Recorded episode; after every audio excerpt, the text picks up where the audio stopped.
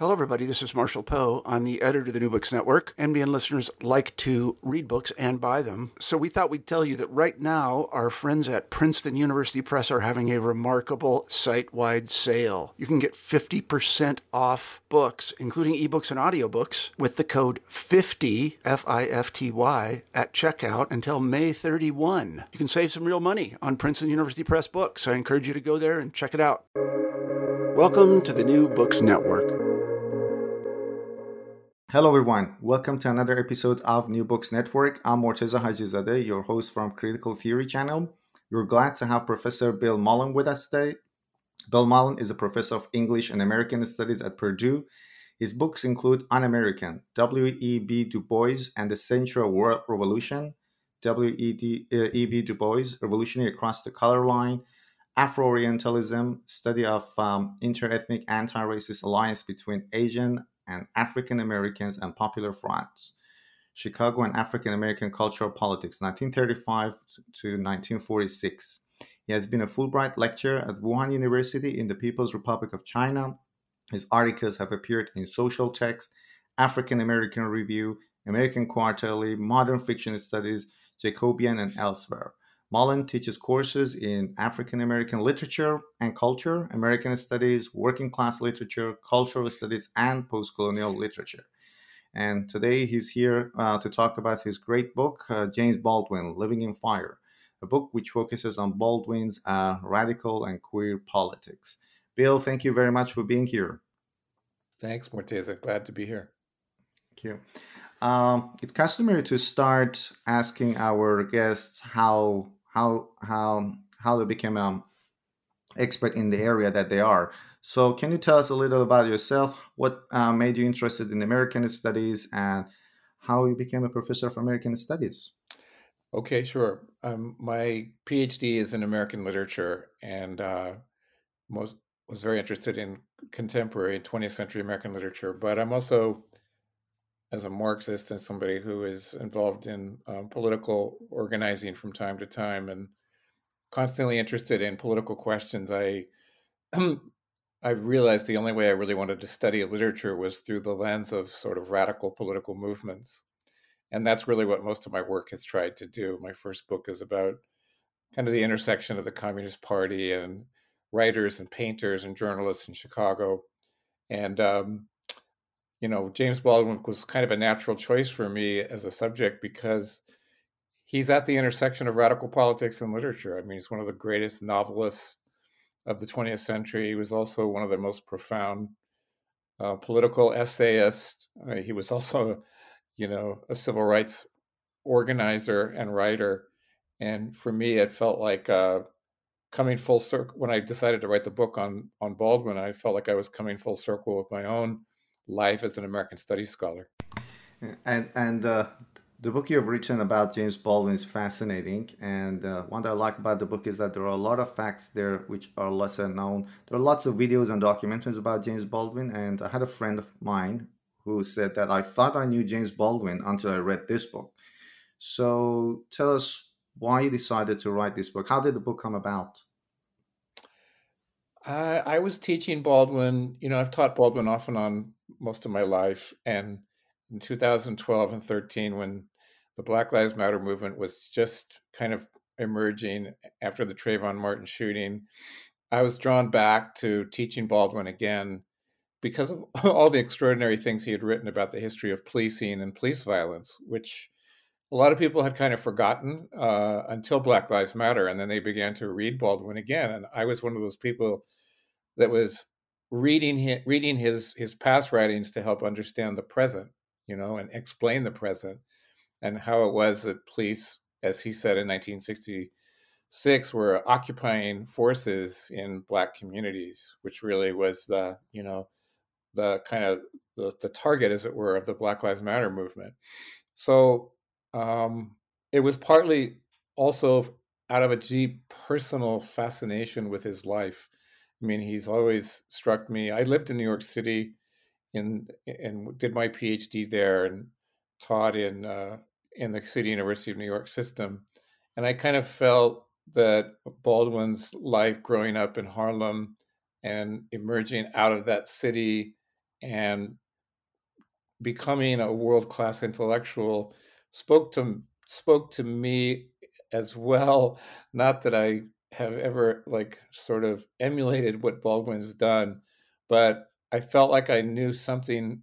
I wanted to know more about how this this young black kid um, from a really really poor working class family born in the 1920s in the first half of the 20th century had managed to produce this life extraordinary life an extraordinary literary life so there was in some ways a personal connection i think for me having been like him uh, a, a, sort of shaped by by the experience of living in new york city so uh, let us talk about james baldwin he uh, he had a very, very difficult uh, life when he was growing up in the U.S. And uh, uh, one thing that he kind of says that saved him was his teacher. Tell us about his childhood and the influence that his teacher had on him. Mm-hmm. Yeah, Baldwin basically said, you know, for somebody who grew up very, very poor. I mean, his mother was a domestic worker. His father worked at a factory, was also a preacher, but that didn't pay.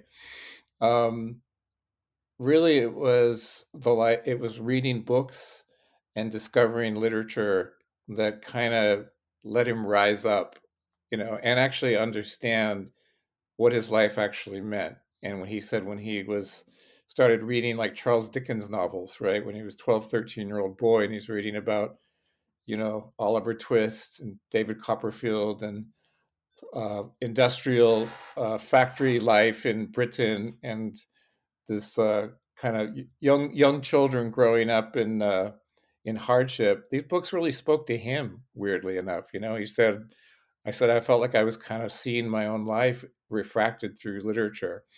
And by the time he was about thirteen, um, he had become a precocious reader and a really really fine writer already.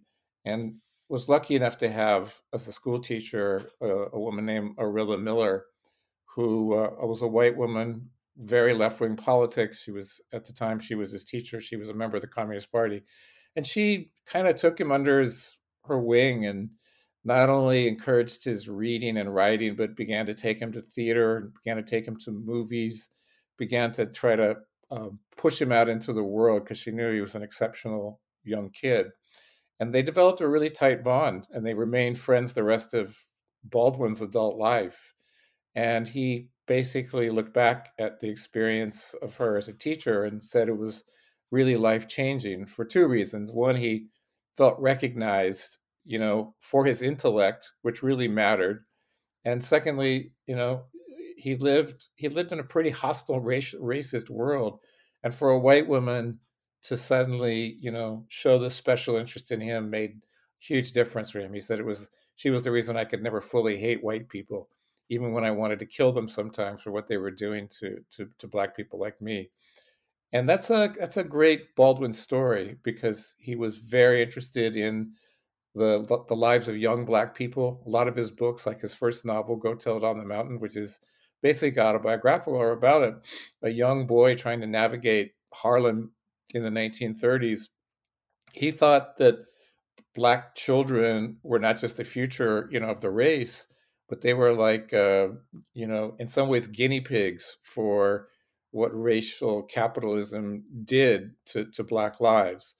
And, in, and there's even a connection there when I think about somebody like Trayvon Martin or Tamir Rice, you know, young black boys who have been shot down in America. Those are the kinds of lives that that show up in James Baldwin's novels, you know, and in fact, I think you know you could say that he understood he he understood really well that had he had not had better luck or had had he had he not had worse luck, he might have ended up killed by the police as well. You know, one of his first moments of political consciousness was when he was pushed over by a couple of uh, New York City police officers when he was 10 years old.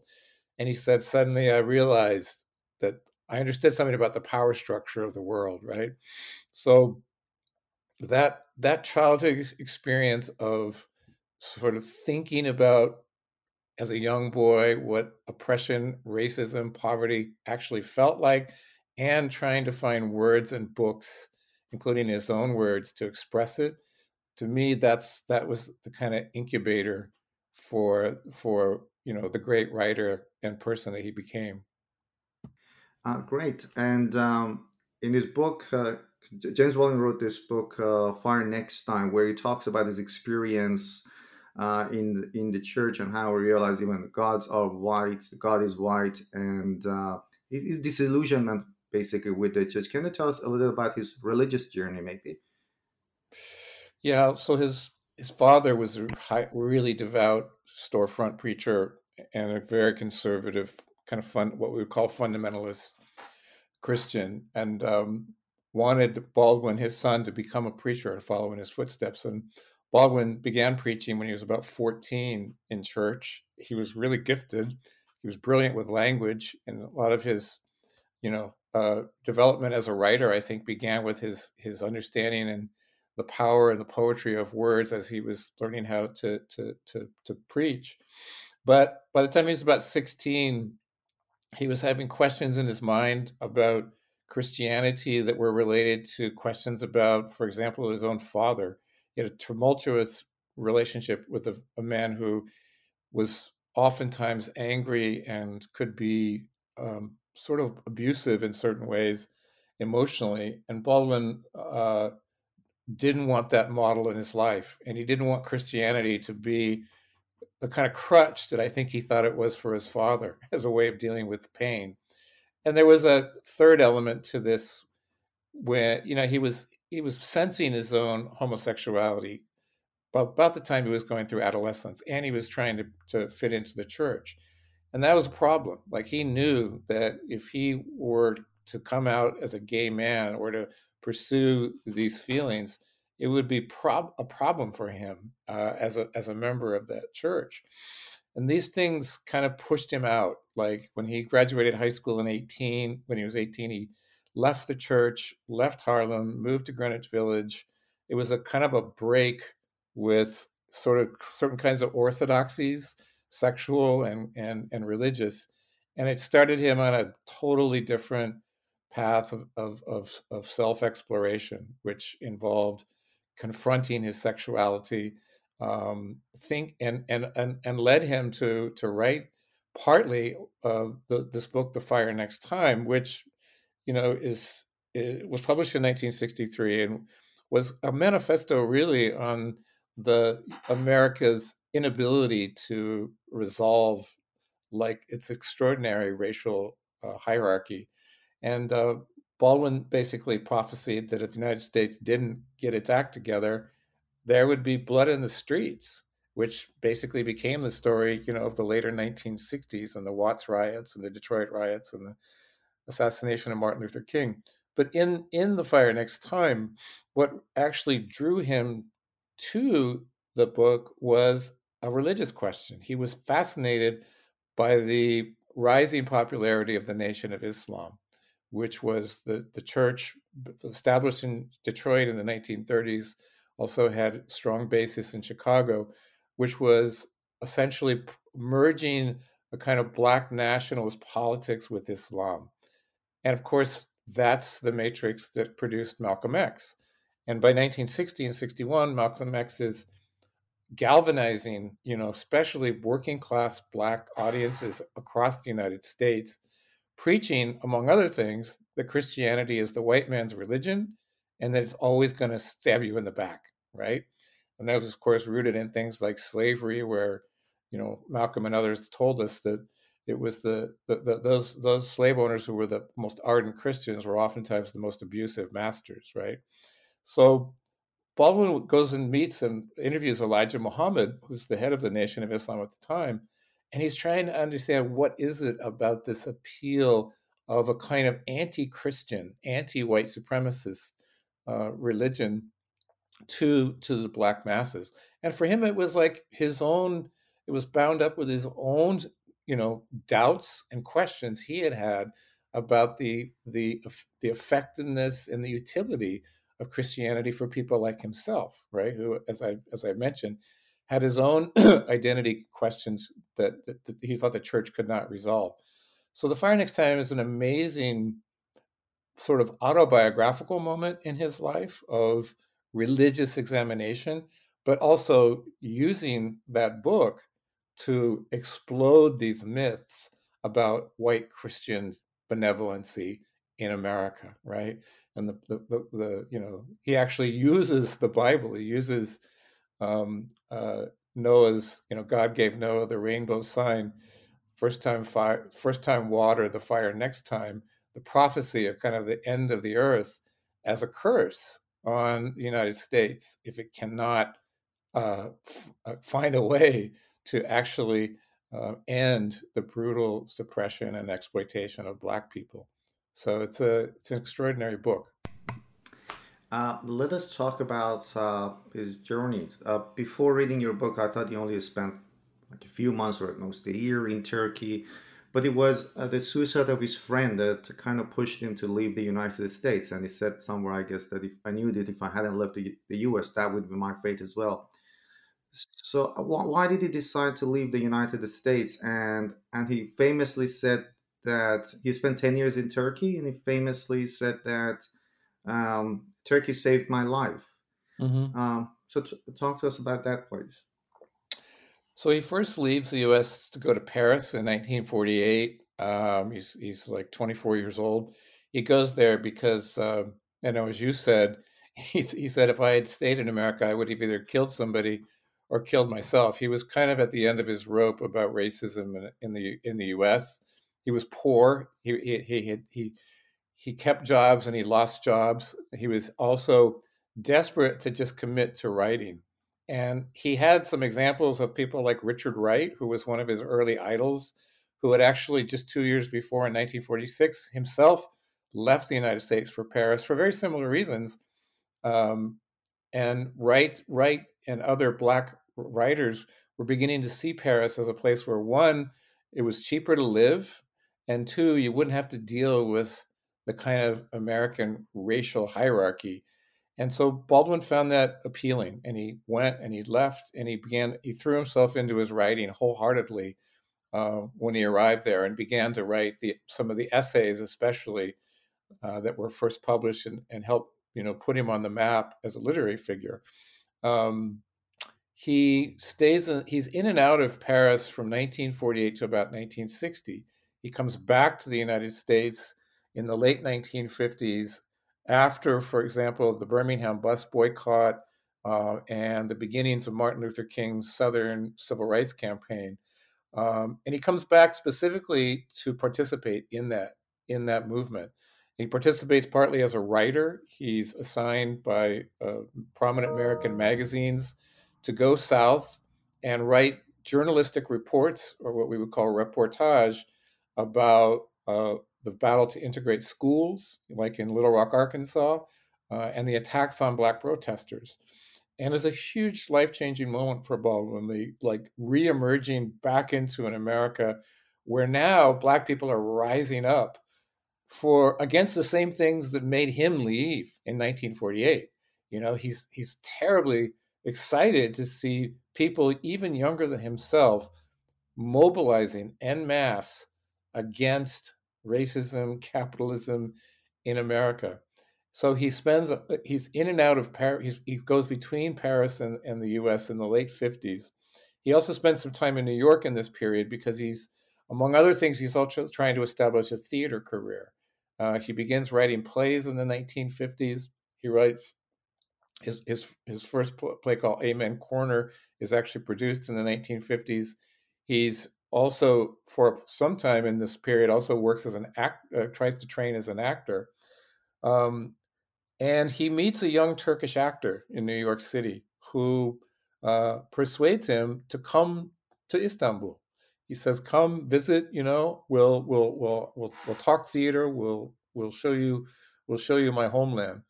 And so Baldwin takes him up on the offer. And um, interestingly, he actually goes to Turkey from Israel, which he visits briefly, and maybe we'll talk about that later.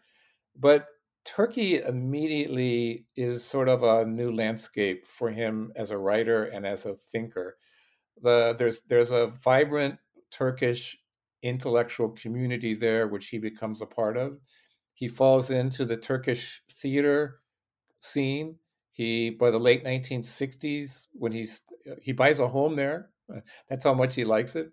Um, he begins to uh, write many of his most important books of the 1960s are drafted from Istanbul. Okay, uh, his 1962 novel Another Country, which is actually as a title tells you that Baldwin was thinking about exile. He was thinking about the the, the condition of being outside of America, which by the by the 1960s had become kind of a permanent condition.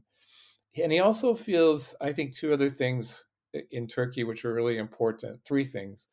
Uh, one, he he there's a certain anonymity he has there. He's becoming really famous in America, but Baldwin was always sometimes felt suffocated by celebrity. He he was both constantly on television and appearing in magazines, but he absolutely craved a private life. And I think he had a private life in Istanbul that he couldn't have had if he had been living in New York City, for example, where he was constantly under attention and scrutiny and siege.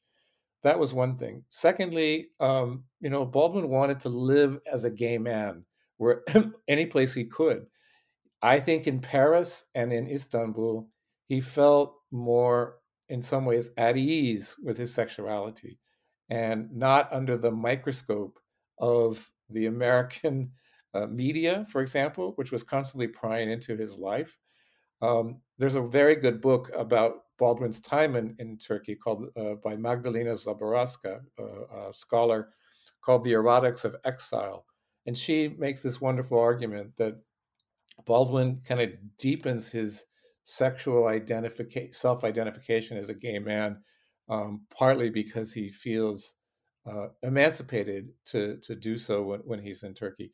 And the third thing is, you know, it can he's at, he continues his his understanding of let's call it the East and the West, right?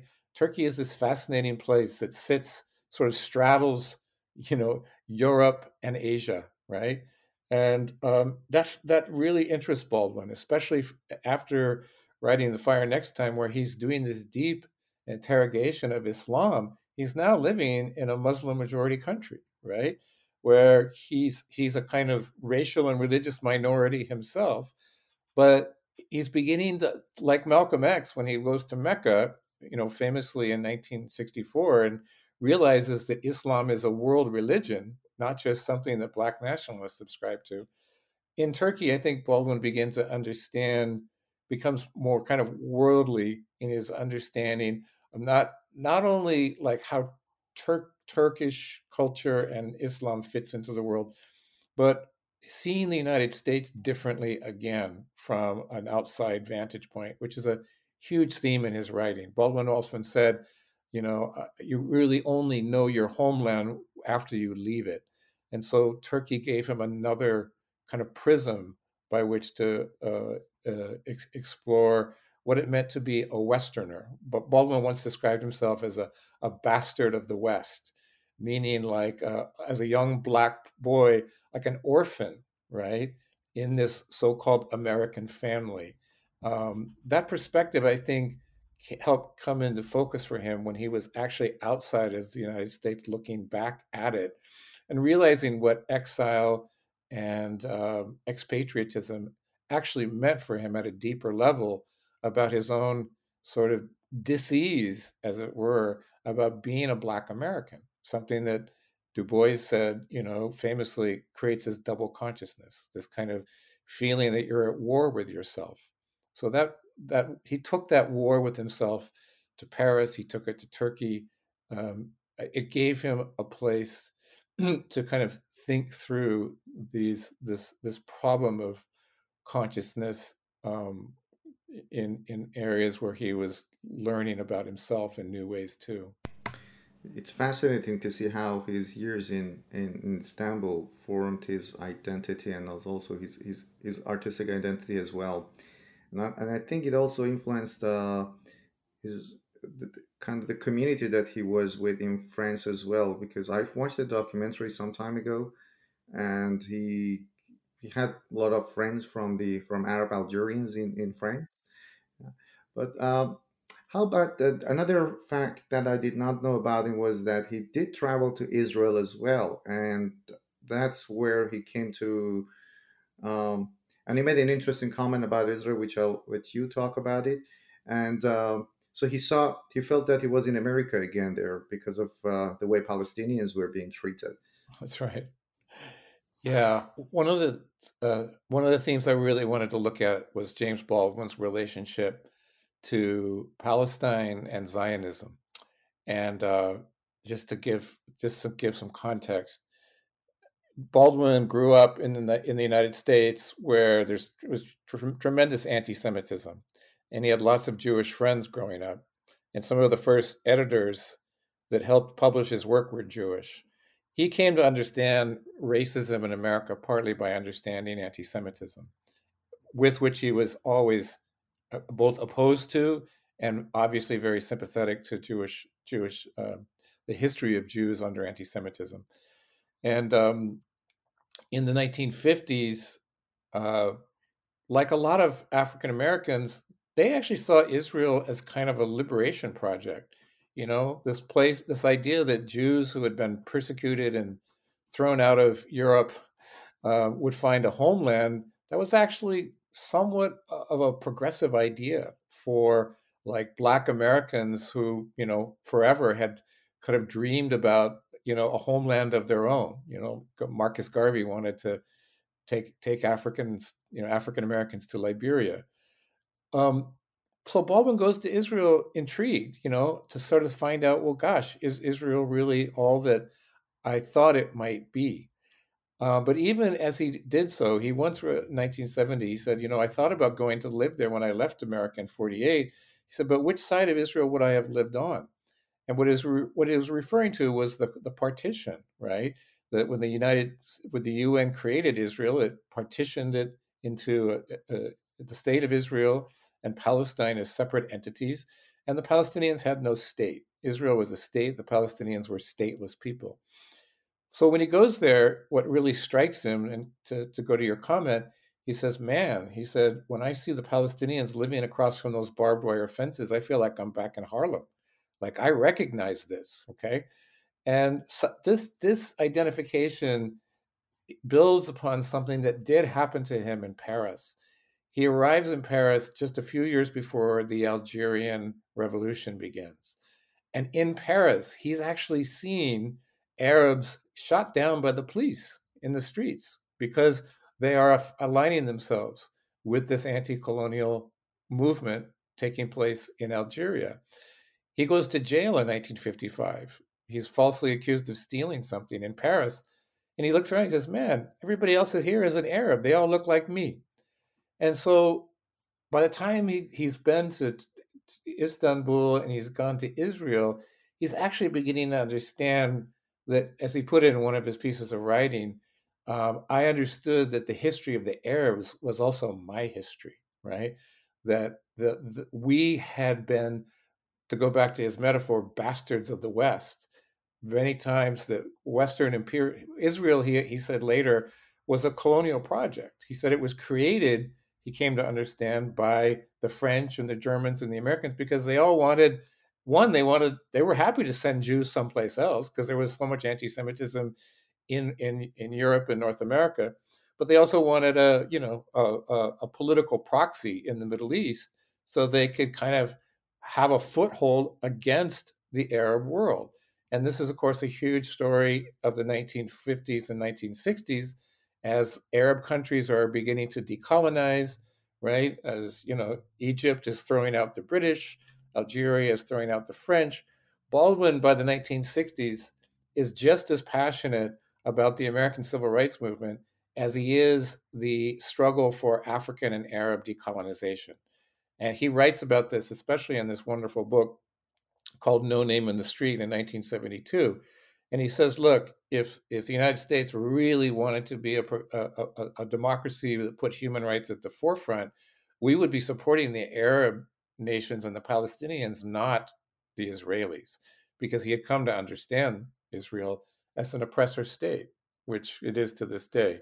So I, I wanted to really tell that story about James Baldwin because I think many people uh, remember him for his his writing about civil rights here in the United States, but less for his uh, understanding of civil rights for, say, the Palestinians, which uh, by the 1960s and the 1970s was also a recurring uh, subject for him as a writer.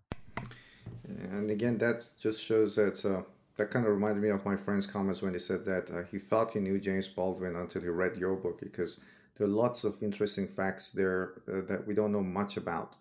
And um, I had a conversation with you a few months ago, and uh, we talked about similarities between James Baldwin and also that great Palestinian writer uh, Ghassan Kanafani. And uh, you actually drew some really, really interesting parallels between the two in terms of they had never met each other, of course, and uh, the way they were similar. One was an American guy, and the other one was a Palestinian guy. were both fighting for justice. Yeah, yeah. So for those for those who might not know, Ghassan Kanafani was a Palestinian radical, a Marxist, a journalist, um, a novelist, uh, and one of the leading members of the Popular Front for the Liberation of Palestine, which in the late 1960s was the the most militant uh, group fighting for Palestinian liberation, and so much so that uh, in 1972, Kanafani was assassinated by the Mossad, the Israeli uh, secret secret service, um, for his political activism.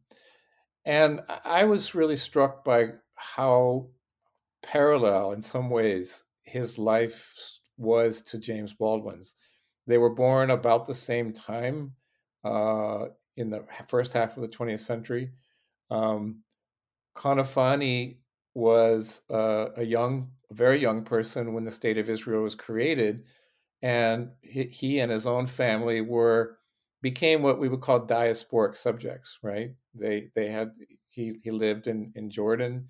Uh, he and that that, that it struck me that in 1948, which was the year that Israel was created, that was also the year that Baldwin left America, like left his own homeland. And so you have these two writers who are kind of partly exiled from their own land. And they also want to speak on behalf of the exiled.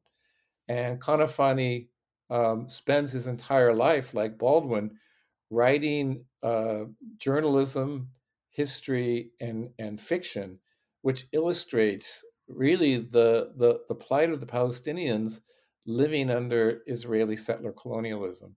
Uh, and he tells the stories like Baldwin does, always from the point of view of the oppressed. You know, Edward Said was a great fan of Kanafani, and he was a great fan of Baldwin. And you know, Said said for himself, he said, he said, "What is Zionism? Zionism is is um, Zionism must be understood from the standpoint of its victims, right? In other words, it was a political ideology that was uh, that helped create the state of Israel as a settler colonial state. But he said, I always wanted to understand it from the standpoint of my of, the, of its victims. That that's exactly how Baldwin and Kanafani viewed Zionism. It's how they viewed Western imperialism. Uh, it's how they viewed West colonialism. Um, they were both opposed to all uh, uh, uh colonial wars. For example, Baldwin was a like Kanafani was a was very strongly opposed to the U.S. war in Vietnam. So, and one other thing that made them similar to me I mean, Baldwin was uh, hounded by the FBI.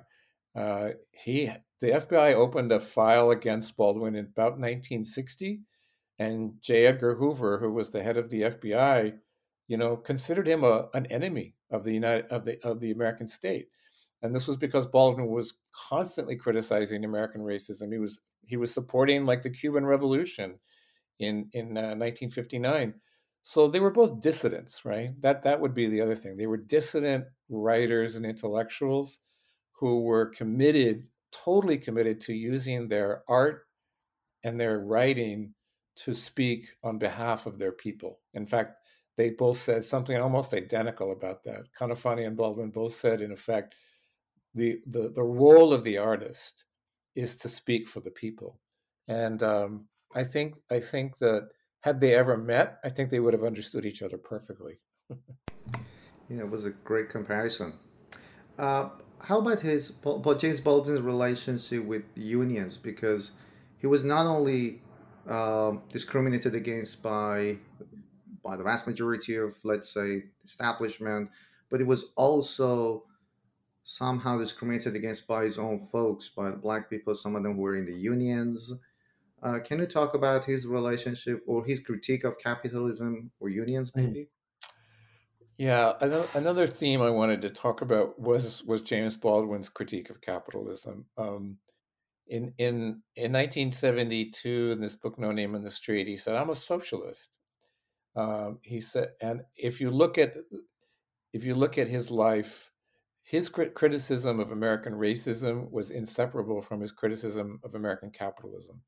He understood that capitalism produced racism, and that you would never eliminate racism until you got rid of capitalism. And something that you know very few uh, scholars have written about is his his exposure to radical politics when he was a young man. I mentioned Orilla Miller, who was a Communist Party member. I mean, her husband took him to a May Day parade, which was the you know the day of international communism, when he was a young boy. When he was living in New York in the early 40s, he uh, he became interested in Trotskyism. He began to read the writings of Leon Trotsky. Uh, he met a young Trotskyist named Stan Weir, a working class guy who tried to recruit him to the Trotskyist movement. And Baldwin never joined the movement, but he, the ideas that he began to read there, which fundamentally argued that capitalism was an, an oppressive system, those ideas never left him.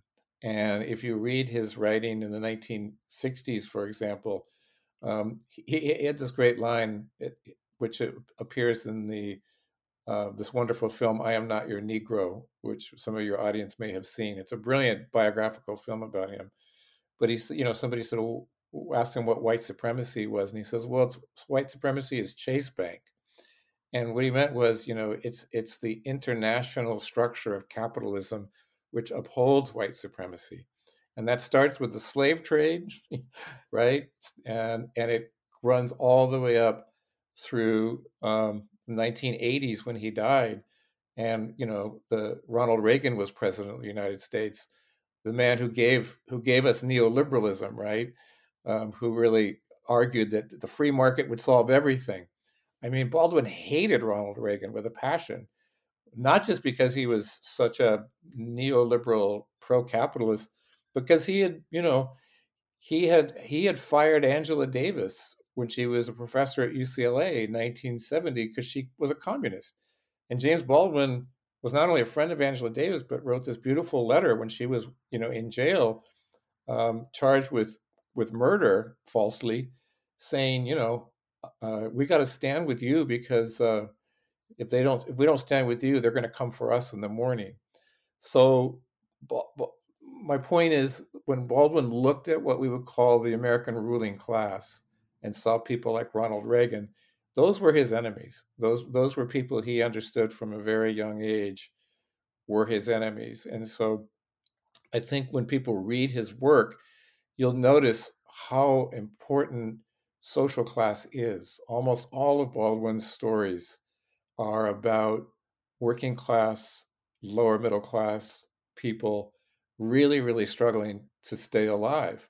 And that's for him, it's not just a metaphor, but it was his own experience of capitalism. Even when he got, you know, wealthy and successful, um, he always understood the fragility of of and the precarity of of life under capitalism. And um, he wrote about it to the very end of his life.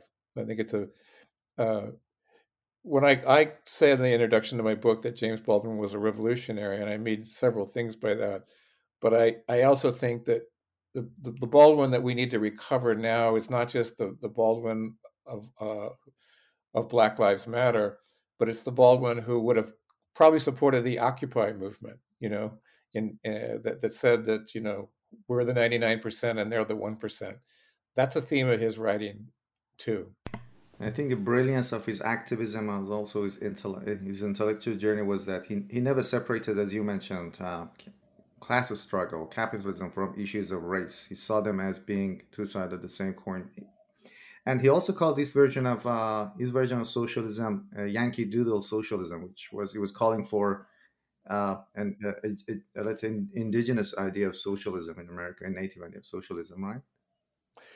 Yeah, and you know, I think he meant a couple of things by that. Um, he, he said he was he was talking about the Black Panther Party, and they they were calling themselves socialists. And what he said was, you know, we black radicals are trying to develop a Marxism and a socialism that speaks to the historical specificity of American history, from slavery to the present. And that meant an indigenous socialism. They would also take up questions of genocide of Native Americans and attacks on migrants and immigrants, right? So he wanted a he wanted socialism that would that would il- illuminate America's special history of racism and capitalism. But he was also uh, turned off by, for example, Stalinism. Um, he, Baldwin didn't think the Soviet Union was socialist, right? Like he had that's that he learned that from the Trotskyists in the 1940s. That was Trotsky's position. You know, Stalin is not a revolutionary; he's actually a counter-revolutionary. So in the 1940s and 50s, Baldwin is basically saying Russia is not the answer. Um, and this puts him in a little bit of a fix in the 50s. He kind of becomes a little bit of a Cold War liberal for short time when he says, well, America may be terrible, but it's not Stalin's Russia. And he kind of outgrows that position once he actually begins a deeper analysis of things like American imperialism and the war on Vietnam and and you know the continuous attacks on black people in the South. Um, but yeah, he was he was struggling like so many, you know, I think black left wing intellectuals have done.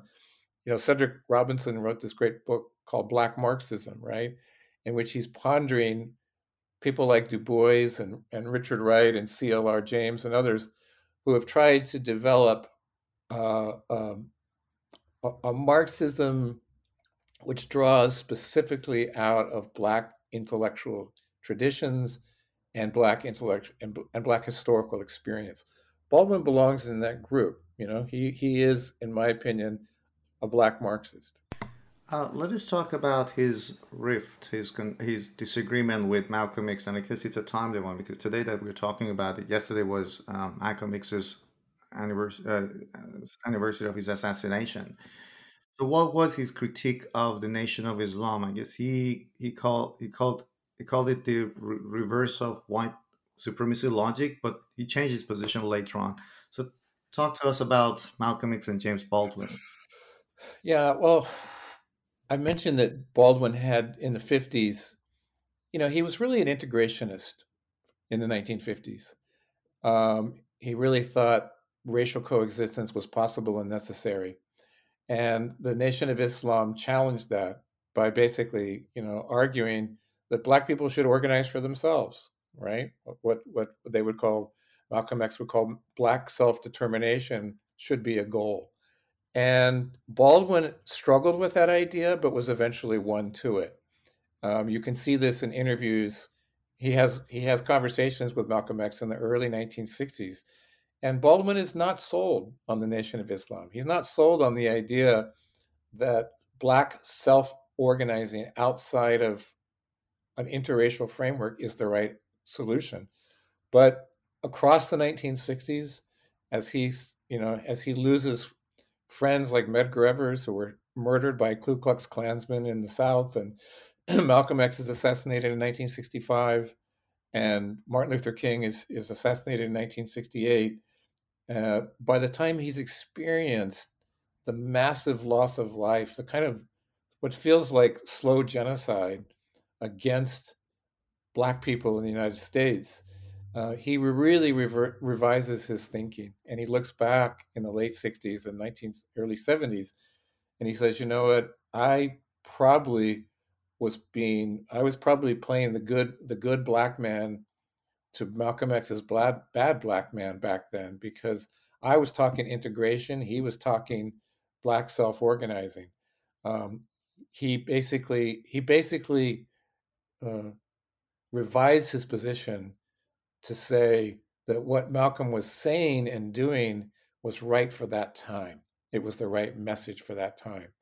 So he, for him, Malcolm X was, at the end of the day, a real hero, like a real hero, and it's uh, it's one reason he wanted to write a book about Malcolm and and, and Martin Luther King and, and Medgar Evers, which he never finished, but it was because each of them had had a huge imprint on on his thinking. Uh, thank you. And uh, let's talk about his legacy. So he was this huge intellectual figure. He was very popular, quite well known. Uh, but it seems that uh, maybe toward 1990s, his fame, uh, maybe decline is not the right word, but there were other people. So he was not so much on, in the spotlight as he was before. Mm. Um, so what happened back then? But he came back again. He, like you said at the beginning right. of the interview, yeah. he's, he's uh, I yeah. think anything controversial that happens, some of these great writers come back to light again. Like when Donald Trump was elected as the president, everybody started reading 1960 and uh, 1984 uh, again. Yeah. So, yeah, that's right. Um, Baldwin was an absolute superstar in the 1960s. He was the most famous black writer in America. he was first black writer to be on the cover of Time magazine. Um, in the 19 but his his reputation and his writing were also tied to what I will call the civil rights movement and the black power movements because he was so brilliant at both participating and writing about them. When those movements began to fade in the 1970s Baldwin faded with them. He his subject had been lost. His writing subject had been lost right? Um, so he was for a while kind of unsure about what what he was going to even say about the United States. And by the way, he was in and out of the U.S. a lot in the '60s because of the civil rights movement and Black Power. '70s, he spends more time in France. He goes back to he, he, bought, he had bought a house in southern France, and he spent more time living there. So he was out of the public eye. Those two things combined to kind of begin to, I wouldn't say diminish his reputation, but he was just you know he just wasn't as visible. In the 80s, he writes a few books, none of which are as successful as his earlier books, which which partly has to do with their subject matter. He writes novels called like "Tell Me How Long the Train's Been Gone" and "Just Above My Head," and they're brilliant novels, but they're different than his earlier work. They're more about black domestic life. They're not as what we might maybe what might people they might not be as overtly political to some people as others. Um, and then he he gets ill. I mean, he's he's his, his he's in ill health a good part of the 1980s, and his writing is slowing down. Um, and he passes away in 1986. Now, what's interesting about his death is that as soon as he dies, almost every black writer, including, for example, you know, a relatively still then young Toni Morrison, stands up and says, "I James Baldwin is why I am a writer." Okay. And there's this outpouring of tributes. You, you can see it at his funeral in, uh, in, in, in New York, where writer after writer stands up and, and, and praises Baldwin for kicking open the door for other Black writers, right? For giving them a voice, uh, for talking politics, for being fearless, right? Amiri Baraka, who's one of the great poets of that time, calls him God's revolutionary black mouth, right? And and and that begins that's it's around that time in the 90s when baldwin's reputation as a writer with the public was not maybe what it what it had been in the 60s in terms of book sales but he begins for example to be taught in american colleges and universities. His books immediately become you know part of the canon of what's becoming african american literary studies. Remember we didn't really study black literature widely in, in, in American universities until really the 1980s and the 1990s, right?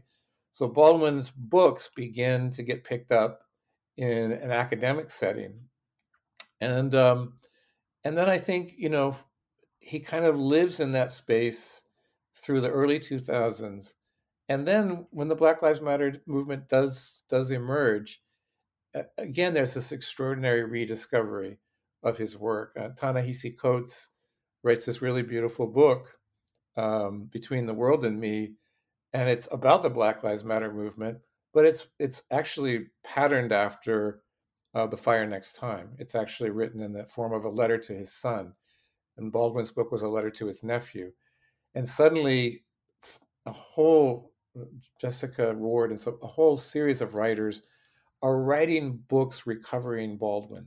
Um, there's new scholarship about Baldwin. There's new essays and appreciation, and it has to do with it, has to do with Black Lives Matter and policing. But it was almost like um, James Baldwin was so ahead of his time that the time had to change for him for us to catch up with him, right? And so suddenly, so many things that he had written 40 and 50 years ago seemed like they were speaking to the to the moment that we're in. And I think that we could say the same about Shakespeare. we could say the same about uh, Michelangelo, right? There are artists who constantly interpret uh, uh, the present for us because there's something so deep and, and extraordinary. And Baldwin's one of those writers. And I think um, I think I don't. I don't think Baldwin. Baldwin has so many legacies, and the other one I think is really important to talk about is he was, without question, the first openly gay, incredibly important, successful black writer.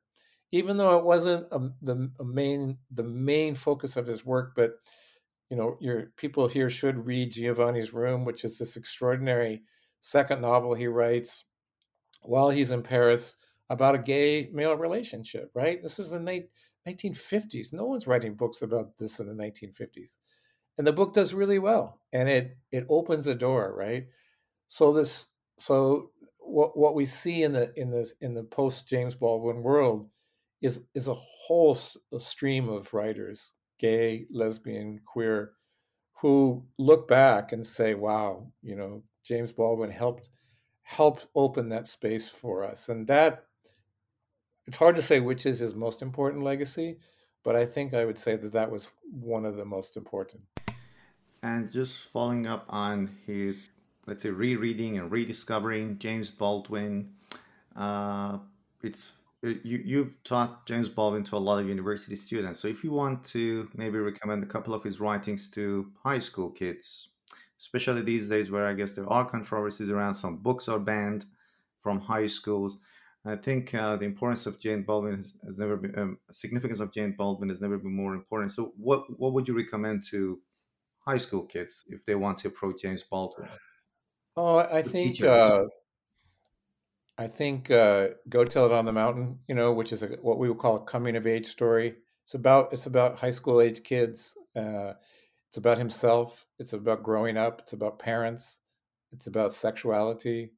Uh, it's a beautiful, beautiful story. Um, I mean, The Fire Next Time is such an important book, and it's such a moving book, and it's such a great work of history of the 1960s. I think that you know really should be on everyone's reading list. Um, I think uh, he wrote a really lovely novel that was made into a, a, Hollywood film not long ago called "If Beale Street Could Talk," and it's a love story between a young black male artist and and his lover and and it's also about the system of mass incarceration. And it was written in the early 1970s, but it holds up so well and so so beautifully as a story about black life and black love. And uh, I think the the film adaptation um, is actually really really exceptional as well, and that's something that is available.